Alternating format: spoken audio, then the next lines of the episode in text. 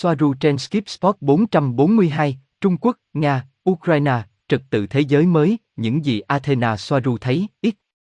Ngày 1 tháng 3 năm 2022 Tôi không nghĩ rằng Putin và các chiến lược gia của ông ấy đã không lường trước được những gì tôi thấy rõ, rằng họ không thể giành chiến thắng nhanh chóng chỉ vì điều đó có nghĩa là phá vỡ một quốc gia lớn với sự hỗ trợ từ bên ngoài và trong bối cảnh ở thành phố nơi không thể sử dụng vũ khí lớn, nhưng bạn phải đi từng nhà trong khi phơi mình trước những tay súng bắn tỉa và những cánh tay nhỏ phòng thủ, chỉ để bắt đầu, điều này sẽ dẫn đến một cuộc chiến tiêu hao kéo dài.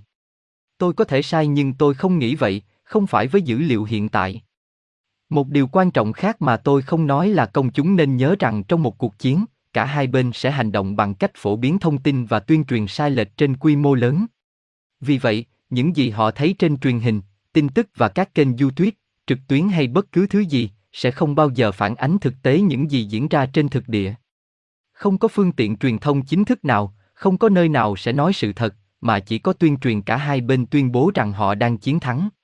Và nếu nó đến từ phương Tây thì càng không đáng tin. Một cuộc chiến được thắng với thông tin sai lệch. Tôi nhấn mạnh rằng bất chấp tất cả, nó vẫn còn phân tâm. Ở tất cả các cấp độ. Athena Soaru Athena Soaru ít nhìn mọi thứ cùng nhau, kết nối các dấu chấm, chúng ta đã thấy sự mở rộng của tất cả mọi thứ Trung Quốc trên khắp thế giới trong nhiều thập kỷ nay. Một sự chuẩn bị được thiết kế và thao tác từ cấp độ điều khiển. Các giá trị cộng sản, phát xít chiếm toàn bộ thế giới phương Tây. Sự suy thoái của máy móc công nghiệp phương Tây tập trung ở Hoa Kỳ cũng tạo điều kiện cho quyền bá chủ toàn diện về công nghiệp của Trung Quốc. Từ sự suy thoái của các hệ thống kinh tế phương Tây và sự suy thoái của bản sắc dân tộc, khu vực, văn hóa và cá nhân của tất cả mọi người ở phương Tây. Tôi kết nối điều đó với thực tế là người dân Trung Quốc không được phép thấy văn hóa phương Tây, với sự kiểm duyệt chặt chẽ trên các phương tiện truyền thông, như bảo vệ họ khỏi sự ô nhiễm của những gì họ áp đặt cho phương Tây như cách liên người dân Trung Quốc khỏi ảnh hưởng của mọi thứ phương Tây, ngoại trừ những phần mà chính kẻ điều khiển muốn được lọc. Việc bảo vệ các giá trị của tư tưởng riêng, quyền tự do ngôn luận và thậm chí của người chuyển giới, bị đàn áp ở Trung Quốc, như thể tất cả chỉ nhằm mục đích làm xấu đi văn hóa phương Tây. Nói tóm lại, những người kiểm soát có sắc thái hoàn toàn vô nhân đạo, chống lại con người, ủng hộ Trung Quốc và các hệ thống kiểm soát đám đông của nước này trên mọi phương diện. Rõ ràng là có thể thấy rằng trọng tâm của nhân loại mới, sau khi thiết lập lại và trật tự thế giới mới sẽ có trung tâm ở Trung Quốc.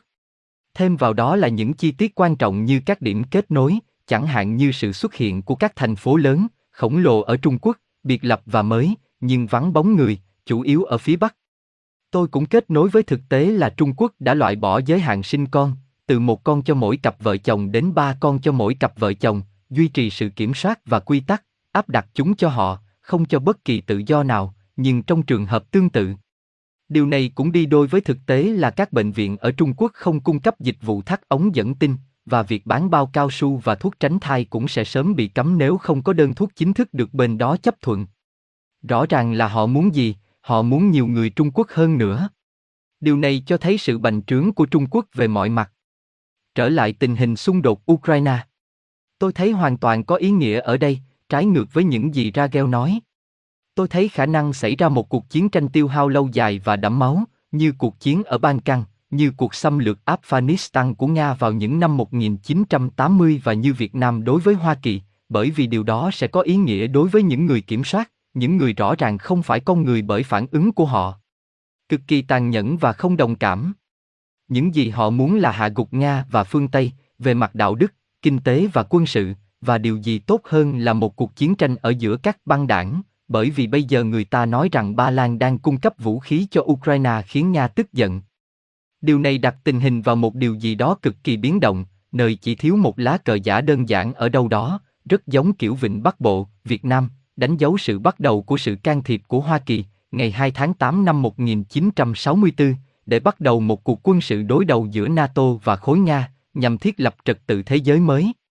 Điều này hoàn toàn có ý nghĩa vì nó sẽ phá hủy nền văn minh phương Tây mà họ không muốn, xóa sổ toàn bộ các thành phố và nền văn hóa như chúng ta đã thấy rằng họ có thể làm và như họ đã làm với Tatari.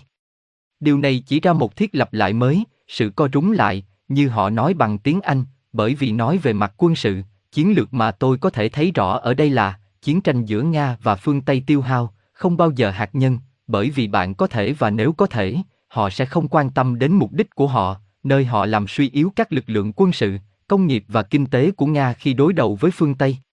Có nghĩa là, trong ba khối quyền lực trên thế giới hiện nay, phương Tây NATO, Nga, Trung Quốc, nếu điều mà những người kiểm soát muốn là để Trung Quốc nắm quyền kiểm soát và là trung tâm của trật tự thế giới mới, thì việc cần làm là đối đầu với Nga chống lại phương Tây NATO trong một cuộc chiến tranh tiêu hao làm suy yếu khả năng nhân sự và khả năng quân sự của khối này về mọi mặt, cũng như tinh thần của nhân dân khối này.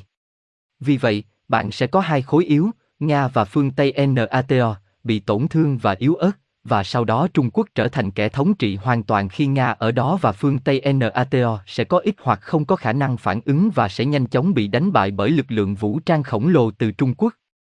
Một chút lịch sử Nhìn vào lịch sử Thế chiến thứ hai, nguyên nhân khiến Đức thua trận, không phải vì họ không có kỷ luật, hay vì máy móc của họ tồi, mà ngược lại, về cơ bản, họ là những người giỏi nhất, với những vấn đề của họ, nhưng là tốt nhất, khái quát hóa.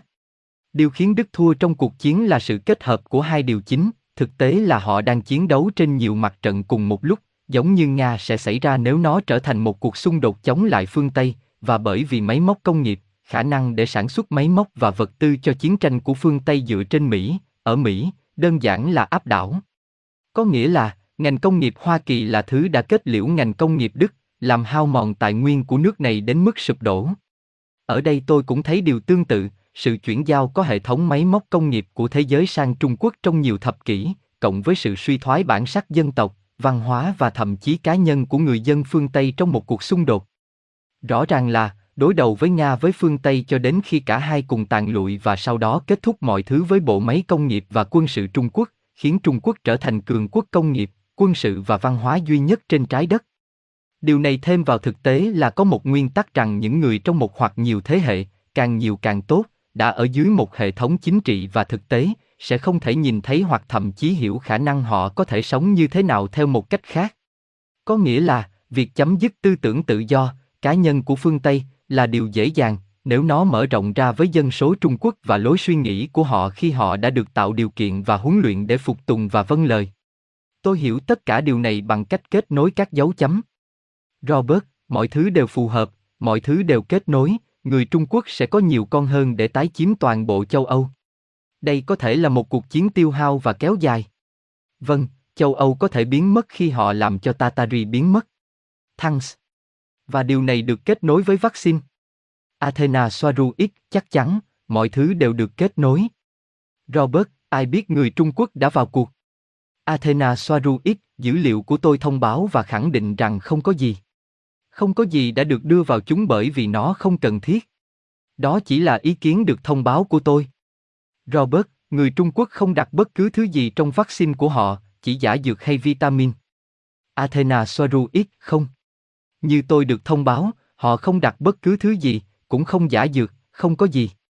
Gosia, nó có ý nghĩa và phù hợp với cả xã hội ba chiều của Gia Di, nơi cô ta đã nói về sự hủy diệt của nền văn hóa hiện tại để giới thiệu trật tự thế giới mới của mình. Athena Soaru X, vâng. Robert, vậy có gì trong những loại vaccine này? Vitamin. Gosia, họ không được cho bất cứ thứ gì, theo những gì tôi hiểu từ những gì Athena nói, họ không được cho bất cứ thứ gì. Không có vaccine. Athena Soaru X, Grafen. Và tất cả những điều đó, nhưng chúng không dành cho người Trung Quốc. Họ sản xuất chúng ở Trung Quốc, nhưng họ không đặt chúng lên người Trung Quốc. Robert, nhưng người Trung Quốc cũng có vaccine, có gì trong vaccine, vitamin của họ? Athena Soaru X, mặc dù tôi không nghi ngờ rằng cổ máy thông tin sai lệch của phương Tây nói rằng vaccine đã được đưa vào, và tôi không nghi ngờ rằng một số người Trung Quốc nói rằng điều đó không đúng và vâng, dữ liệu của tôi đến trực tiếp từ bên trong Trung Quốc. Robert. À, vaccine không được đưa vào. Đây là điều mới. Thanks. Những gì bạn nói thật tuyệt vời. Athena Soaru X, có thể có các lớp bảo vệ để thực tế là vaccine không được đưa vào không đi đến phương Tây và được phân loại là tin tức giả mạo, nhưng tôi nhấn mạnh rằng dữ liệu của tôi là vững chắc. Nếu bạn có hai kẻ thù, bạn không chiến đấu trực tiếp chống lại họ, trước tiên bạn làm cho họ chiến đấu với nhau, và sau đó tiêu diệt người chiến thắng, vì anh ta đã yếu. Tôi không nghĩ rằng Putin và các chiến lược gia của ông ấy đã không lường trước được điều mà tôi thấy rõ, rằng họ không thể giành chiến thắng nhanh chóng chỉ vì nó liên quan đến việc phá vỡ một quốc gia lớn với sự hỗ trợ từ bên ngoài và trong bối cảnh các thành phố nơi không thể sử dụng vũ khí lớn, và phải đi từng nhà trong khi phơi mình trước những tay súng bắn tỉa và những cánh tay nhỏ phòng thủ, chỉ để bắt đầu, điều này sẽ dẫn đến một cuộc chiến tiêu hao lâu dài. Tôi có thể sai nhưng tôi không nghĩ vậy, không phải với dữ liệu hiện tại. Một điều quan trọng khác mà tôi không nói là công chúng nên nhớ rằng trong một cuộc chiến, cả hai bên sẽ hành động bằng cách phổ biến thông tin và tuyên truyền sai lệch trên quy mô lớn. Vì vậy, những gì họ thấy trên truyền hình, tin tức và các kênh YouTube, trực tuyến hay bất cứ thứ gì, sẽ không bao giờ phản ánh thực tế những gì diễn ra trên thực địa. Không có phương tiện truyền thông chính thức nào, không có bên nào nói ra sự thật, mà chỉ có tuyên truyền từ cả hai bên tuyên bố rằng họ đang chiến thắng. Và nếu nó đến từ phương Tây thì càng không đáng tin. Một cuộc chiến được thắng với thông tin sai lệch. Tôi nhấn mạnh rằng bất chấp mọi thứ, điều này vẫn gây mất tập trung ở tất cả các cấp độ.